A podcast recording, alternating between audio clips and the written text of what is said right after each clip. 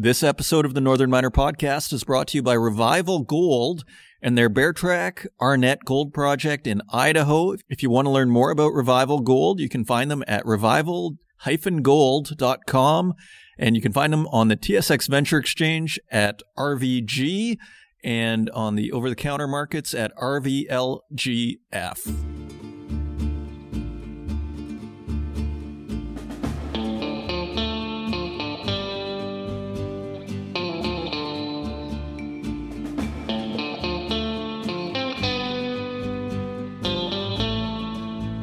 This is not over, ladies and gentlemen. Bitcoin takes it on the chin and gold comes out swinging. Another dramatic week in the markets, and what a twenty twenty-one it has been. What a twenty twenty-one. And, you know, of course, everybody who's in crypto, and like I was saying in a previous episode, I'm ninety-eight percent in this stuff. And I don't want to dwell on it too much. This is a mining podcast, but we're also in the investment sphere here, as we're going to see later in our featured content with Tim Gitzel's conference call from Cameco. I want to check in with him. But I did want to touch on this because we have been talking about crypto, as we should be, and this disrupting gold narrative. And it would be a little disingenuous for me to not discuss this crash after saying how great it was that it was going up and how this is a parallel financial system and this is all going to the moon. So what are my thoughts on this? Quickly, I have a lot, actually, but I'm going to be quick about it. First of all, this is not over. There is a generational component to this. And as someone who has been deeply engaged in the crypto sphere, it's it's like a video game, okay? It's like a financial video game. And the analogy I, I sort of use when I think about this, it's like the kids are playing video games and the parent comes in and says, hey, the video games are over. It's time. Here, here's your punishment. You're minus forty percent, you're minus fifty percent drop, and this is over. And my take on it is it's just a little too much fun. Have I stopped playing my financial video game called crypto? No. And I don't think it, I, there are those new people, those, you know, the people who are hoping to just double that knew nothing about it. And I know a few of these people. What they end up doing, I'm not sure. But to go back to my analogy of the kid playing video games, do you think in a week or two the kid's going to be playing video games again? I think so.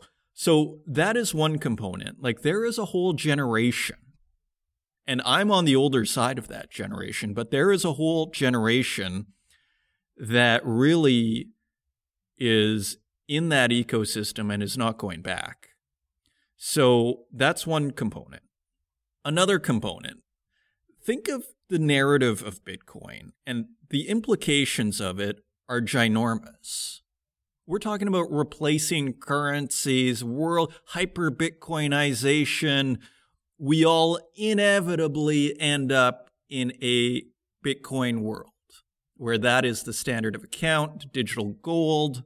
That is the narrative. Believe it or not, that is the narrative. And Ethereum, which will be the home of the derivatives market and everything related to uh, finance. So think of how huge that narrative is. And so I think of the hero's journey. And in the hero's journey, there is a near-death experience. Do you really think, you crypto aficionados, including myself, do you really think you're going to replace the dollar, you're going to replace the banking system, and you're not going to have a near-death experience along the way? So all to say, this is made to order. We should expect this. The only thing is, is you don't know when. But as Raoul Pal says, he, he posted some tweet from last September saying, I fully expect a fifty percent drawdown along the way. And he just reposted that. And I think that's the right attitude. Now, again, not financial advice. You have to make your own decisions and assess your own risk according to your own situation. But the financial video game, you know, like, and this is another aspect of the financial, it's a little too much fun. It's a little too much fun.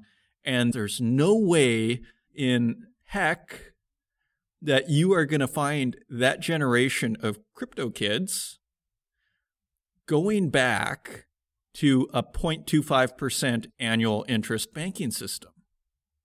You have to understand some of these projects, some of these projects have merchandise, and that people, I'm sometimes in these Telegram groups, they all have Telegram groups, and some people are requesting merchandise of their like financial, you know, investment. Could you imagine the top five Canadian banks where people wanted to wear merchandise, showing them on T-shirts? I mean, if you saw it, you'd automatically assume there was irony involved, right? So do you really think that they're just going to throw that away and go back to the zero point two five percent world that gets them nothing? So those are my thoughts. I have a lot more to say. And actually, one final point, which is really interesting. I heard on a podcast maybe three months ago, but it stuck with me, uh, this idea of the crypto hippie. It's like these people who get into crypto, it does kind of change your, your mind a little bit. Okay, it does sort of change your worldview a little bit when you're really in it. It, like I say, sometimes it feels like you're in twenty thirty. So it's almost like these crypto hippies, I, I thought it was a great term, they're not going back, you know. So I may be wrong, but that is my take on this. So, you know, I just see this story just popped up on C N B C. Kramer sees, quote, one more cathartic decline in Bitcoin as a buy sign to those who missed crypto craze. I agree. I agree, but we shall see. Have I sold anything? No. And you know, final thing, why haven't I sold anything? Well, first, I believe in it. But second, I have structured my portfolio for passive income. And this is why this digital asset area is not going away. As long as the yields destroy the yields in our current financial system, that system will continue to thrive. As long as those yields continue in one form, shape, or another, the digital asset space will thrive and will continue to attract money. So for me, it's my passive income has gone down. Otherwise, it's just numbers on a screen. So I've gone long here. Now, we have an exciting show also for the speculators. I, I wanted to check in with Tim Gitzel of Cameco. We checked about a year ago. We learned a lot about their strategy, and I just wanted to check in, and not too much has changed, but it was interesting to just get the numbers and just to get an update and see where everything is in the uranium market. And ultimately, the long story short is Tim Gitzel does see uncertainty in the uranium supply coming and a bit of a supply crunch. He doesn't use that word. He says improving fundamentals, but he sees, but when you listen to what he says, it sounds like a supply crunch is coming in the twenty thirty area of pretty dramatic proportions. So there's uncertainty in supply while there is increasing certainty in demand. Larger nuclear fleets, when you hear the numbers on China, it's quite something. So again, this is not packaged like a This is raw conference call, but Tim Gitzel is an excellent speaker, so it's easy to listen to, and you're going to walk away with a pretty good understanding, at least from Tim Gitzel's point of view, of what's going on in the uranium market. So lots to look forward to. And finally, we had a great global mining symposium. We're going to start posting those in future episodes. Really interesting commentary. Uh, we're going to get uh, the McKinsey commentary in our first story here, you know, a story by Carl A. Williams. So lots going on. And finally, you have only a few more days to nominate someone for the Canadian Mining Hall of Fame. The deadline is June first, twenty twenty-one. Just go to mininghall of fame dot c a slash nominate. So only a few more days left on that. With that, if you want to find us online, you can find us on northern miner dot com. You can find us on Twitter at Northern Miner. You can find us on Instagram at The Northern Miner. You can find us on Facebook, LinkedIn, and YouTube, where we also host these podcasts and wherever podcasts are available, including Spotify, Stitcher, SoundCloud, and Apple Podcasts. And with that, let's turn to the news. And turning to the website, we have a report on the Global Mining Symposium by Carl A. Williams. Demand for nickel in E V batteries could lead to supply shortage in the next couple of years. And this is according to McKinsey's Ken Hoffman, who spoke at the Global Mining Symposium. And it looks like this is mostly attributed to electric vehicles. The growing market for electric vehicles is likely to see increased pressure for nickel, a critical component for nickel manganese cobalt batteries used in E Vs, according to Ken Hoffman, senior expert at McKinsey's Basic Materials Institute. In an interview with Frick Ells, executive editor of Mining dot com, Hoffman said that the sales of E Vs reached over three million units last year, up from around twenty-two thousand a decade ago. Quote, "If it weren't for a shortage of microchips in twenty twenty-one, you'd probably be looking at six to seven million E Vs sold by the end of this year."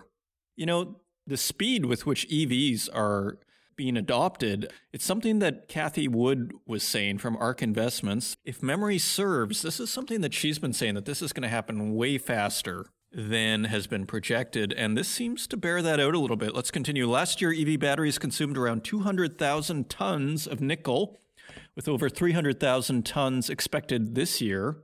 Quote, "Currently about twenty to twenty-five percent of global nickel production is going into E Vs as class one products."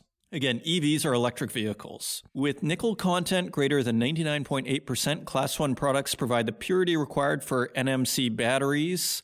Class two products, which contain less than ninety-nine point eight percent nickel, are used to make stainless steel and alloys."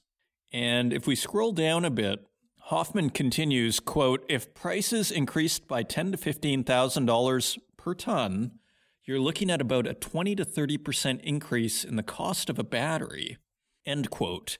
Hoffman's single biggest fear for the E V battery market is that nickel prices will go so high that battery manufacturers will look for substitutes and move to other materials. Then the nickel market will, quote, "do what it has always done, which is to go through a huge boom followed by a big bust," end quote.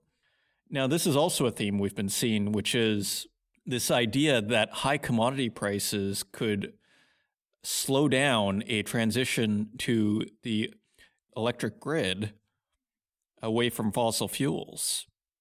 And if we scroll down a bit more, this is a, another issue, which I was bringing up in my panel with Anthony Malowski of Nickel twenty-eight. And so Hoffman noted that China and other countries like the United Arab Emirates are investing heavily in Indonesia to ensure reliable supplies of nickel. The problem for the West, however, is there is a lack of smelters outside Indonesia. Quote, "Finding mines is a lot easier than having to put the U S one to two billion dollars needed to build a smelter," end quote, Hoffman said. Now, I just endlessly don't understand why we can't put two billion dollars into a smelter. Like, I, I see billions being thrown around here, there, and everywhere. In fact, trillions. And we can't put together two billion dollars between public and private resources for a nickel smelter? I, I, I keep asking these kind of questions, and I don't get an answer. I don't understand. Continuing on, Hoffman believes that the European Union and the U S should put the billions they've pledged for the E V industry into building smelters and refineries. Like, I mean, it seems glaringly obvious. He noted, for example, this is Hoffman, that Tesla and Volkswagen are looking to source nickel powder, but current world production is only thirty to forty thousand tons per year. Quote, "If suddenly you need five hundred thousand tons of nickel powder, where's it going to come from? Who's going to make it, and where's it going to be refined?" End quote. So again, like, Canada is a leader in mining, supposedly. But now we have to rely on Indonesia to, to get a smelter to refine our nickel? Like, it, so I'm just sort of speechless on this stuff. Anyways, So you can read more in depth. It's a really great article uh, by Carl A. Williams by what was a really great talk at the Global Mining Symposium last week. So you don't want to miss these things. We're going to have another one. These are quarterly, and you can see they just get awesome guests. So moving right along, the pandemic has reduced mining capex expenditures by eight percent in twenty twenty, according to a report by S and P Global Market Intelligence. And this is by our new reporter, Henry Lazenby, who's writing great macro big picture articles that, you know, I love to read on this podcast. New research by S and P Global Market Intelligence has found that among more than four hundred mining companies examined, actual capital expenditures fell eight percent in twenty twenty as regional lockdowns forced work stoppages and placed global supply chains under unprecedented stress. At the beginning of twenty twenty, the miners group was forecasting capex of one hundred sixty-two million dollars, a nine percent year-on-year increase on twenty nineteen. But as the pandemic impacted the sector, miners revised their spending plans four percent lower to one hundred fifty-six billion dollars for the year, still well above twenty nineteen levels. So, you know, six billion dollars lower. And then as the pandemic tightened its grip on miners, they struggled to hit the revised plans, with actual spending in twenty twenty coming in at one hundred forty-nine point five billion dollars, eight percent and four percent lower than pre-COVID nineteen and COVID nineteen revised forecasts, respectively, and slightly lower than twenty nineteen reported spend. You know, I say not bad. Let's not forget what happened to the markets a year ago, uh, the stock market crash. I mean, that was a good two and a half weeks of panic, maybe two weeks of, you know, thousand point declines on the S and P five hundred is what it felt like. I mean, it was pretty dramatic. Uh, maybe it wasn't that bad, but it was pretty close. Maybe it was worse on some days. So if mining capex drops eight percent from pre-COVID nineteen projections, sounds like, if anything, they hit a little speed bump, which is pretty amazing. It just goes to show how resilient the mining sector was and how important it was during this pandemic. So continuing, S and P points out the global recovery is already underway, forecasting global gross domestic product growth of five point five percent in twenty twenty-one, and capital spending is expected to increase significantly. twenty twenty-one is forecast at one hundred seventy-six billion dollars, up eighteen percent from twenty twenty and twenty nineteen spends. This results from delayed programs resuming and general ramp-up in activity spurred by solid metal prices. So you can go in depth on that on northern miner dot com.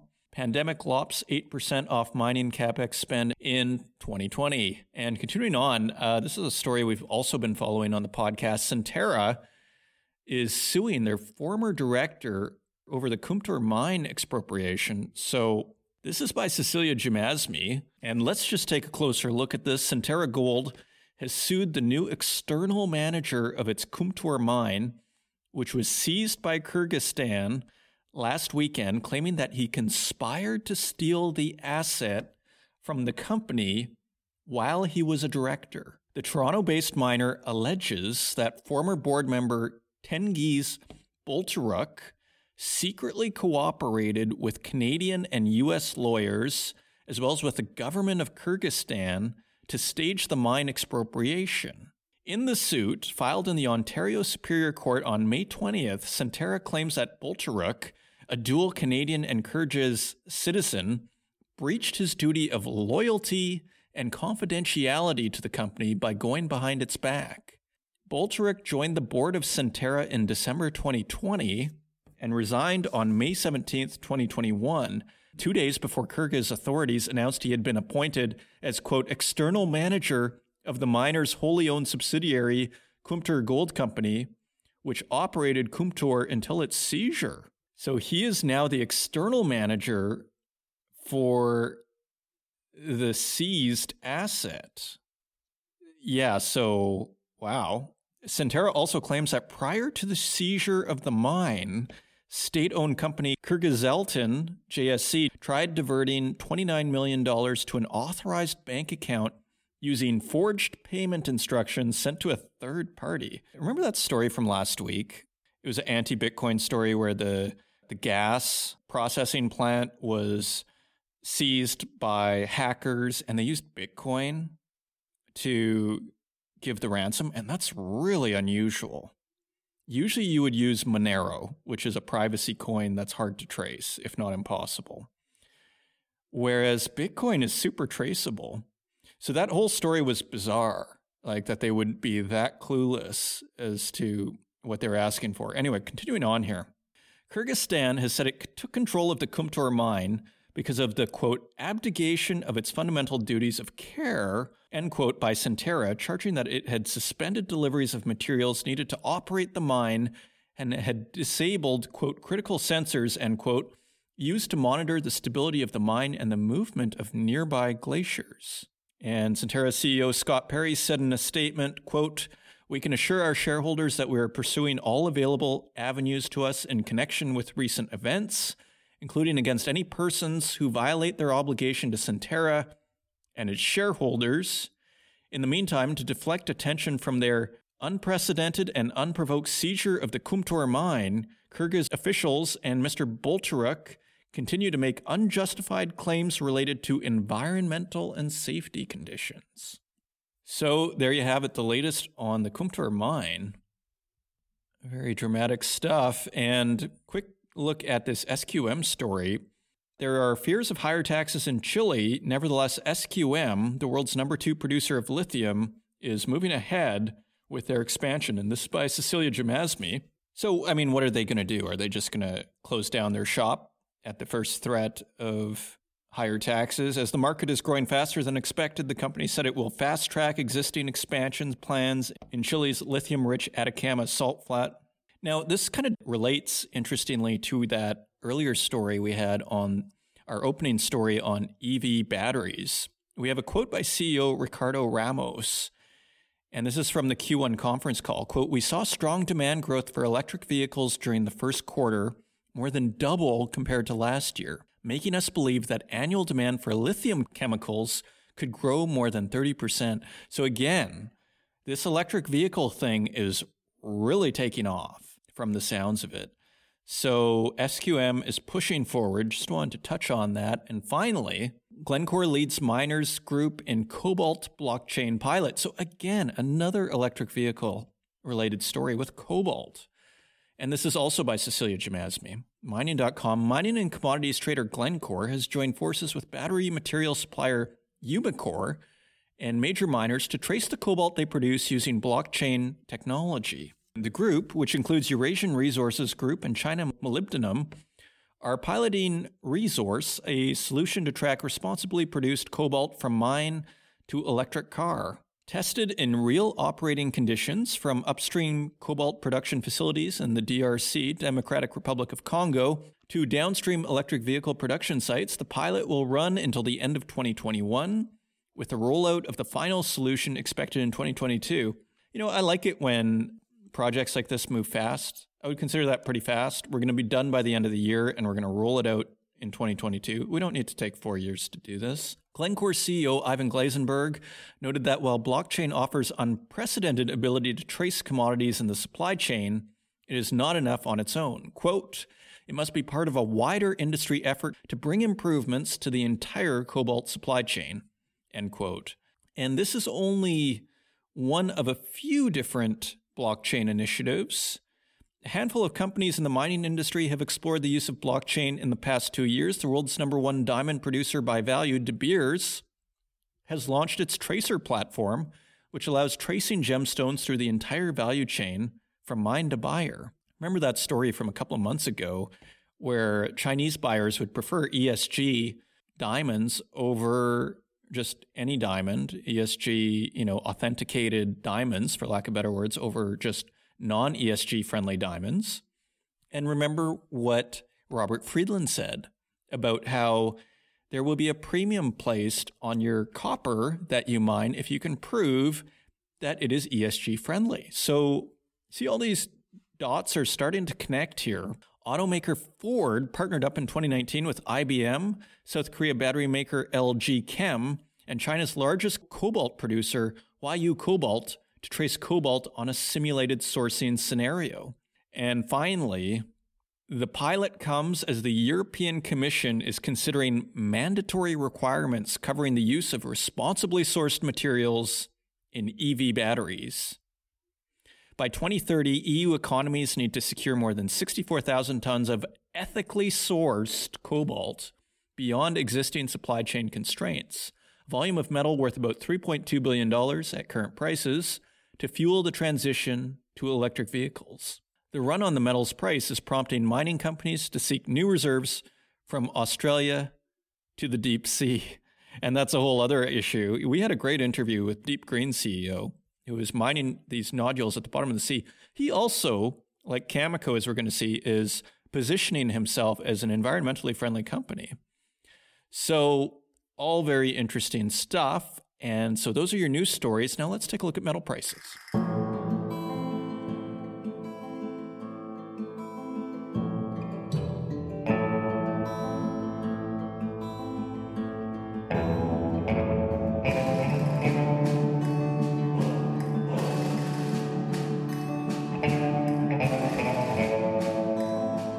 And turning to metal prices, we'd like to thank our friends at mining.com slash markets for providing us with these prices each and every week. And on May twenty-fifth, gold is trading at one thousand eight hundred eighty-five dollars and forty-four cents per ounce. That is eighteen dollars higher than last week's quote. Silver is trading at twenty-seven dollars and seventy-three cents per ounce. That is seventy-three cents lower than last week's quote. Platinum is trading at one thousand one hundred eighty-two dollars and seventeen cents per ounce. That is forty-nine dollars lower than last week. And palladium is trading at two thousand seven hundred sixty-two dollars and twenty-five cents per ounce. That is one hundred seventy-six dollars lower than last week. And turning to our industrial metals, copper is trading at four dollars and fifty-four cents per pound. That is seven cents lower than last week. Aluminum is trading at one dollar and nine cents. That is two cents lower than last week. Lead is trading up four cents at one dollar and one cent per pound. Nickel is trading lower at seven dollars and seventy-three cents per pound. That is sixteen cents lower. And tin is trading at fourteen dollars and sixty-eight cents per pound.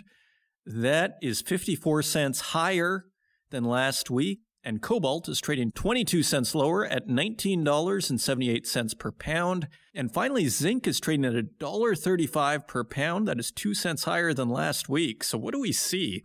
Gold is higher, whereas the rest of the precious metals are lower. I almost feel like gold moving higher is actually a direct response to the Bitcoin trade. As J P Morgan was saying in an article, I'm not sure if we reference that, uh, but they said people are moving from Bitcoin to gold a little bit, so it's funny how sentiment changes. Other than that, it's almost all slightly lower, except for tin, lead, and zinc. So not too much happening. A bit of a consolidation, taking a bit of a break, no crashes. Gold is really the story here.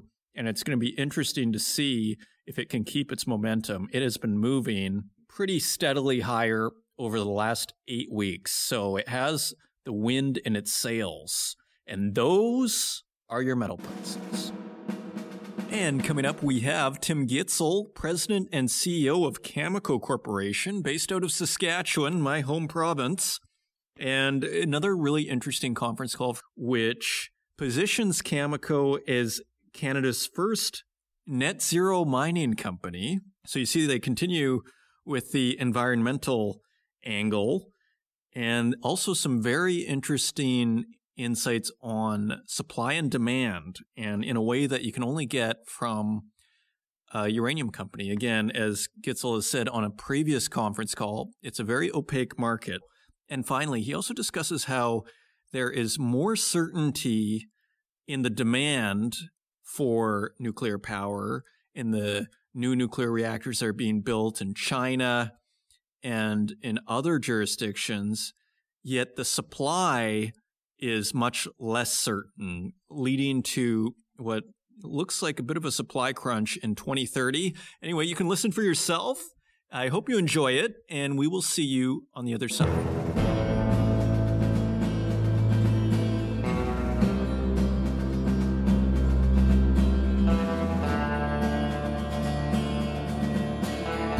Thank you, Rochelle, and welcome to everyone on the call today. We appreciate you taking the time to join us. I hope you and your families are doing well. Last quarter, I talked to you about our excitement for the future of our industry and about the opportunity for nuclear power to play a pivotal role in the transition to a net zero carbon economy through both traditional and non-traditional uses. I also talked about the excitement we have for the role that Cameco can play in that future as we execute on our Tier one strategy, which includes production discipline, marketing discipline, and conservative balance sheet management. I have to say that over the course of the last few months, there has been nothing to dampen our enthusiasm, and in fact, there have been a number of developments that continue to support our optimism. I'll get into those in a bit, but I'm going to provide a recap of what I said were the three main drivers for our optimism. First, demand for nuclear power is becoming more certain as the megatrend of increasing electrification, while phasing out carbon-intensive sources of energy, continues to take hold around the globe. Second, uranium supply is becoming less certain, as years of persistently low prices have led to planned production curtailments, lack of investment, the end of reserve life for some mines, shrinking secondary supplies, and trade policy issues.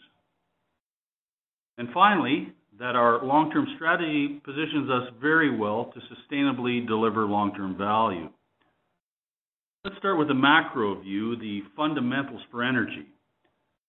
As I said previously, we are seeing today a megatrend focused on increasing electrification, while at the same time achieving massive decarbonization goals. This megatrend has led to a mega challenge, that challenge being threefold.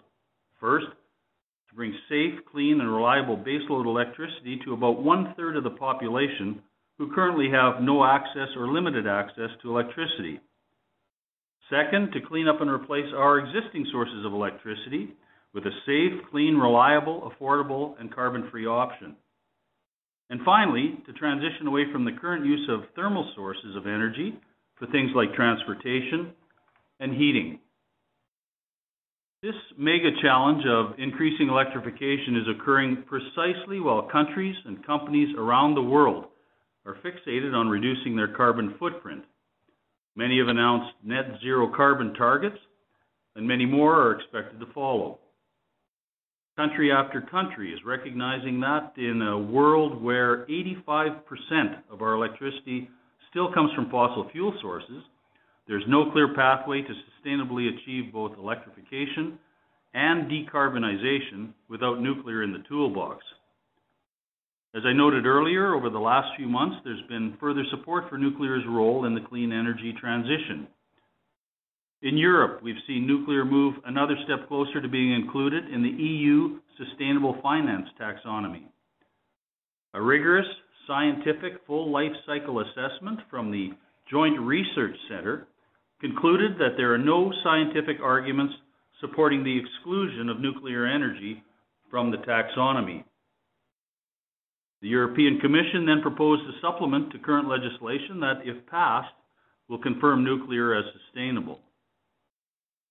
In addition, in France, the French Nuclear Safety Authority granted a ten-year extension to the operating lives of thirty-two of E D F's nuclear power plants. Conservatively, this could equate to at least one hundred million pounds of additional uranium demand not previously accounted for. Over in China, the Nuclear Energy Association confirmed that the country's fourteenth five-year plan targets seventy gigawatts of nuclear power operating by twenty twenty-five, an increase of approximately twenty gigawatts from twenty twenty, with another fifty gigawatts under construction. It also indicated China could reach up to one hundred twenty gigawatts in operation by twenty thirty as part of its plan to be carbon neutral by twenty sixty. This would translate into annual consumption of about sixty million pounds of uranium per year. In Russia, Rosatom announced a target of twenty-four new reactors that will be needed by twenty forty-five to increase Russia's share of nuclear to twenty-five percent of the energy mix. This would add another twelve million pounds of annual demand to Russia's requirements. And at the recent Global Leaders Summit on Climate hosted by the United States, aggressive plans to reduce carbon emissions and achieve net zero carbon goals over the next thirty years were discussed, and many commitments were made. For example, in the U S, where nuclear energy is increasingly recognized as a major source of carbon-free scalable energy, the President announced a goal to cut up to fifty-two percent of U S greenhouse gas emissions by twenty thirty, leveraging existing nuclear energy and advanced reactor technology in its clean energy initiatives. And he's promised to make the electricity system fossil fuel free by twenty thirty-five. Japan has revealed plans to cut carbon emissions forty-six percent from twenty thirteen levels by twenty thirty, maintaining its target for nuclear to provide twenty to twenty-two percent of its generating capacity. Furthermore, we're seeing momentum building for non-traditional commercial uses of nuclear power, such as the development of small modular reactors and advanced reactors. Nuclear is also the only low-carbon source that can produce heat that, along with its traditional uses, can be used to produce clean hydrogen and fresh water. We're also seeing company after company announce net zero carbon targets. They recognize there is increasing scrutiny on their environmental performance. Investors are beginning to price climate-related risk into their capital allocation decisions.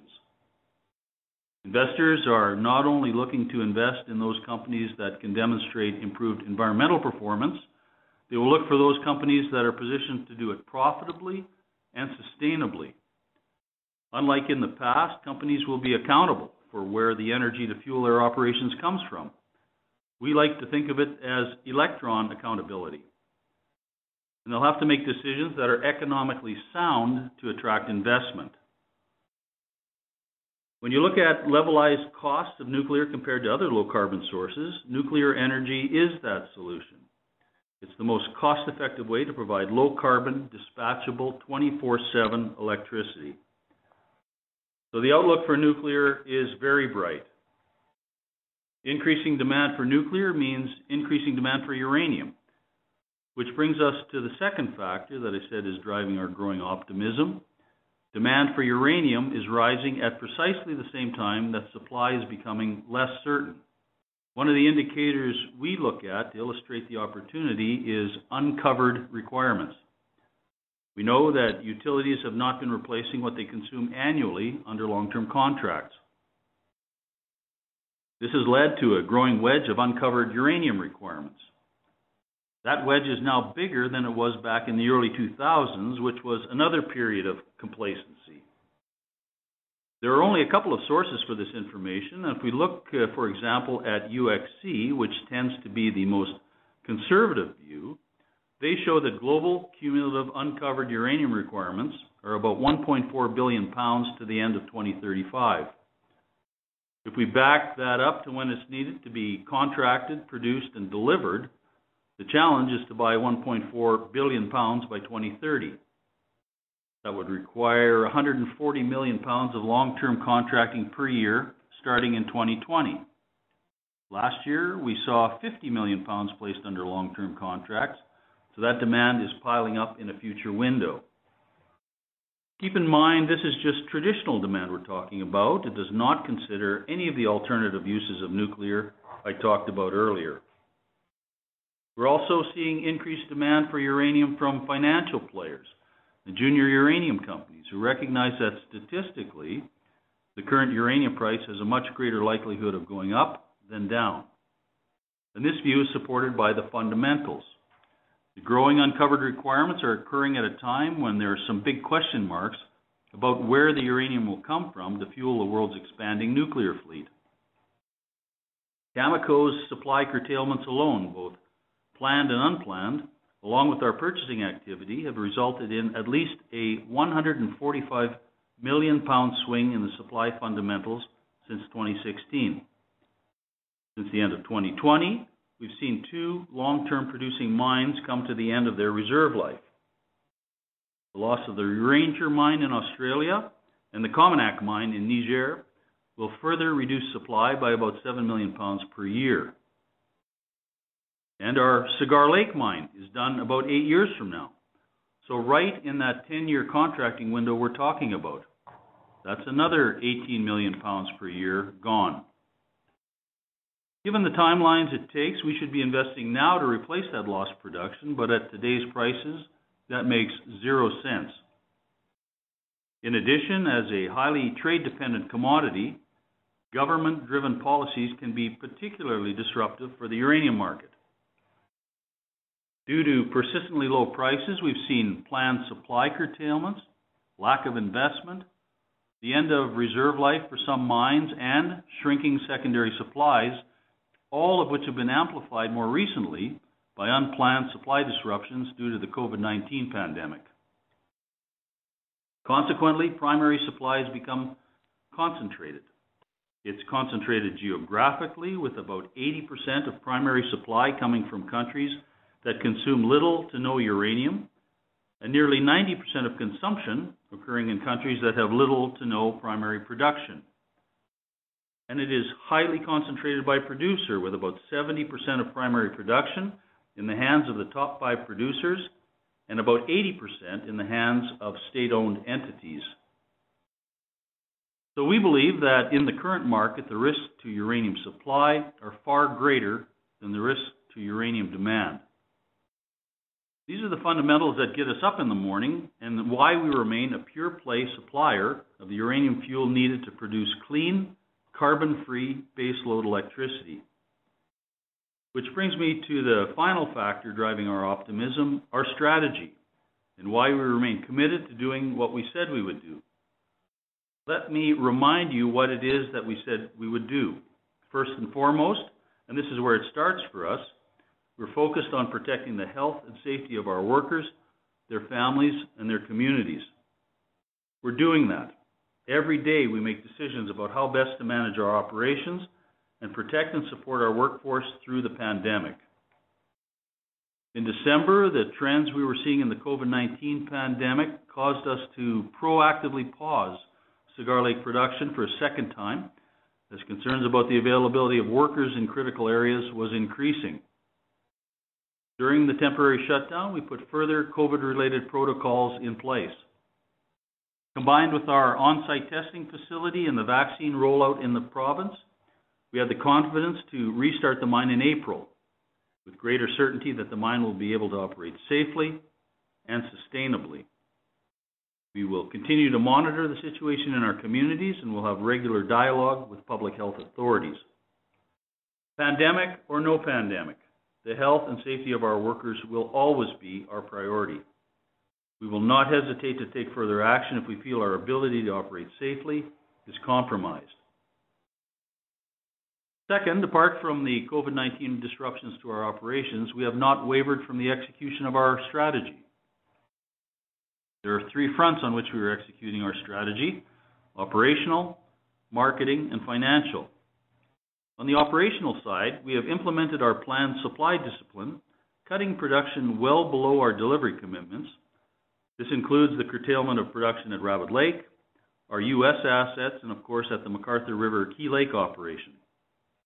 As I said earlier, these actions have left a lot of pounds in the ground and kept them off the market. Consequently, we've been purchasing material on the spot market to meet our committed deliveries. In addition, we've shown sales discipline, sticking to our value strategy. We've been strategically patient. We take a portfolio approach to building our contract book, and much like building an investment portfolio, it's a balanced approach that manages risk and return. We like to layer in contracts where appropriate. We want to ensure we support the operating costs of our assets while not committing our Tier one pounds too far in the future under contracts that won't generate an appropriate portfolio return, and we do not want to exhaust our Tier one assets in a low-price environment. And we're seeing our patience pay off. In April, we successfully finalized and executed a number of sales contracts which had been under negotiation, adding nine million pounds to our long-term contract portfolio, which, together with recent long-term contracting, totals almost sixty million pounds. And we continue to have a large pipeline of uranium business under negotiation. In fact, we continue to see off-market interest growing, and historically, it has been a leading indicator of broader demand for long-term contracting. We're having conversations with our biggest and best customers. These customers recognize the long-term fundamentals. They want access to long-lived, tier one productive capacity from commercial suppliers who have a proven operating track record. They understand that from a security of supply perspective, today's prices do not reflect production economics. They recognize the first mover advantage gained from securing their future access to our tier one pounds today as opposed to in the future. And we have some competitive advantages. We have significant idle tier one capacity that is fully licensed and fully permitted that will be among the first pounds to meet the growing demand in the market. We are an independent commercial supplier and provide our customers supply diversity from state-owned enterprises. With substantial Canadian productive capacity, we can help de-risk their future supply from trade policy exposure. And emerging is the focus on E S G matters, which is great news for us. At Cameco, serving the interests of our stakeholders has always been at the heart of what we do, long before there was a focus on E S G issues, because it's the right thing to do, and we recognize the significant business value it adds.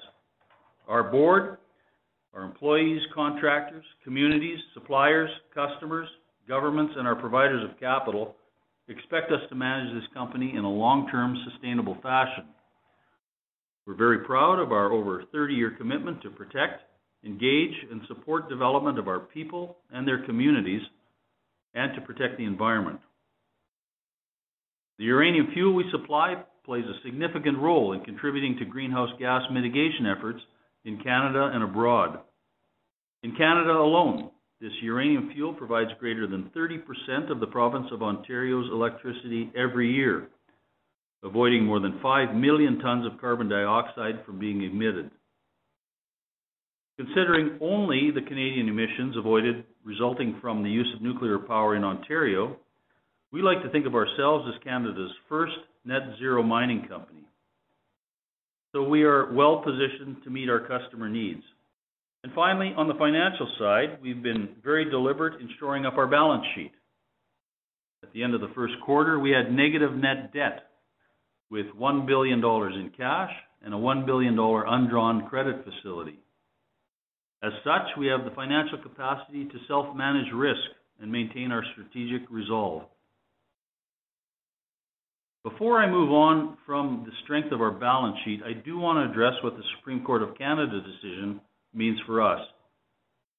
First and foremost, it means that this dispute is fully and finally resolved for two thousand three, two thousand five, and two thousand six, and that Cameco's marketing structure and behavior through this period were in full compliance with the Income Tax Act. In other words, Cameco followed the law, and it was the C R A and its reassessments that were offside. And as stated many times with this decision, we believe C R A should move quickly to resolve all subsequent years and return to us the three hundred three million dollars of cash they are holding and release the four hundred eighty-two million dollars in letters of credit that are tied up as security for all years. While this dispute's been before the courts, we've been accused of not paying our fair share of taxes. Now that this matter is no longer before the courts, it gives me great satisfaction to know that the court system in Canada has unequivocally confirmed that we did pay our fair share of taxes. But there are elements of this that are not fair. It's not fair that we have to continue to wait for an indeterminate period for the C R A to make the decision to return our cash and credit capacity. And it's not fair to see Cameco disparaged in the recent federal budget document as engaging in inappropriate profit shifting in light of what various court judgments actually say. Cameco has contributed to the health and safety of individuals around the world. We participated in the Megatons to Megawatts program that saw the dismantling of more than twenty thousand nuclear weapons, converting five hundred metric tons of highly enriched uranium into low enriched uranium for use as fuel in nuclear reactors. and we're proud to be part of the venture that makes Canada the world's leading supplier of cobalt sixty for medical applications and other gamma technologies, demonstrating the tremendous benefits the nuclear industry delivers to Canadians and others around the world. Cameco has contributed millions of dollars for community and infrastructure projects in northern Saskatchewan, including schools, housing, recreation facilities. Since two thousand nine, we've invested nearly ten point five million dollars in support of infrastructure improvement projects in local communities, which have been targeted at youth, health and wellness, including mental health, education and literacy, and community development. We're a leading industrial employer of Indigenous peoples in Canada, providing well-paying jobs in northern Saskatchewan for over thirty years. We've helped establish and grow businesses in northern Saskatchewan by procuring almost four billion dollars in services since two thousand four.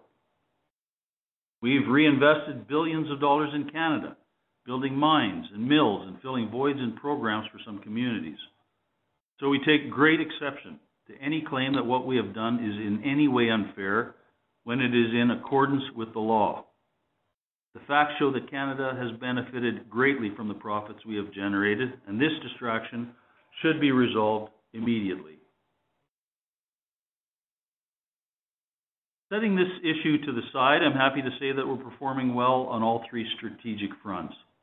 However, there are costs to our strategic decisions, which are reflected in our financial results. But the good news is, this does not represent the run rate of our business, and we expect much better days ahead once we return to a Tier one cost structure. We're taking the steps today and incurring the costs we expect will allow us to restart our Tier one assets with more flexibility in the production rate, to eliminate the care and maintenance costs incurred while our Tier one production is suspended, and to benefit from the very favorable life of mine economics they provide. We're confident in our ability to transition through this period and capture demand that will provide leverage to higher prices. And we have concluded that we have the right vision, strategy, and values to deliver long-term sustainable value. Our vision, which is to energize a clean air world, recognizes that we have an important role to play in enabling the vast reductions in greenhouse gas emissions required to achieve a resilient, net zero carbon economy. As we seek to achieve our vision, we're committed to doing it in a manner that reflects our values. Those values have not changed. They have always guided our actions, and they place a priority on safety and the environment, on building and supporting a flexible, skilled, stable, and diverse workforce, on behaving with integrity and leading by example, on promoting equality and acting to eliminate racism wherever it exists, and on pursuing excellence in all that we do and inspiring others to do the same. Our decisions are deliberate. We are a responsible, commercially motivated supplier with a diversified portfolio of assets, including a Tier one production portfolio that is among the best in the world. We're well positioned to take advantage of a market where demand for nuclear power, both traditional and non-traditional, is growing, where we believe the risk to uranium supply is greater than the risk to uranium demand, and where we believe our strategic decisions and strategic patience provide us with resiliency in the face of unprecedented challenges and will result in the rewards that will come from having low-cost supply to deliver into a strengthening market. So thanks for joining our call today, and operator, with that, we would be happy to answer any questions.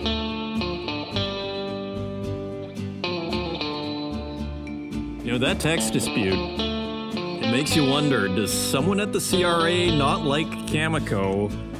Who knows? Pure speculation here, but it sure makes you wonder.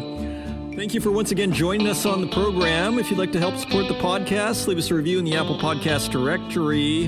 And otherwise, feel free to share it with your friends. And until next week, take care.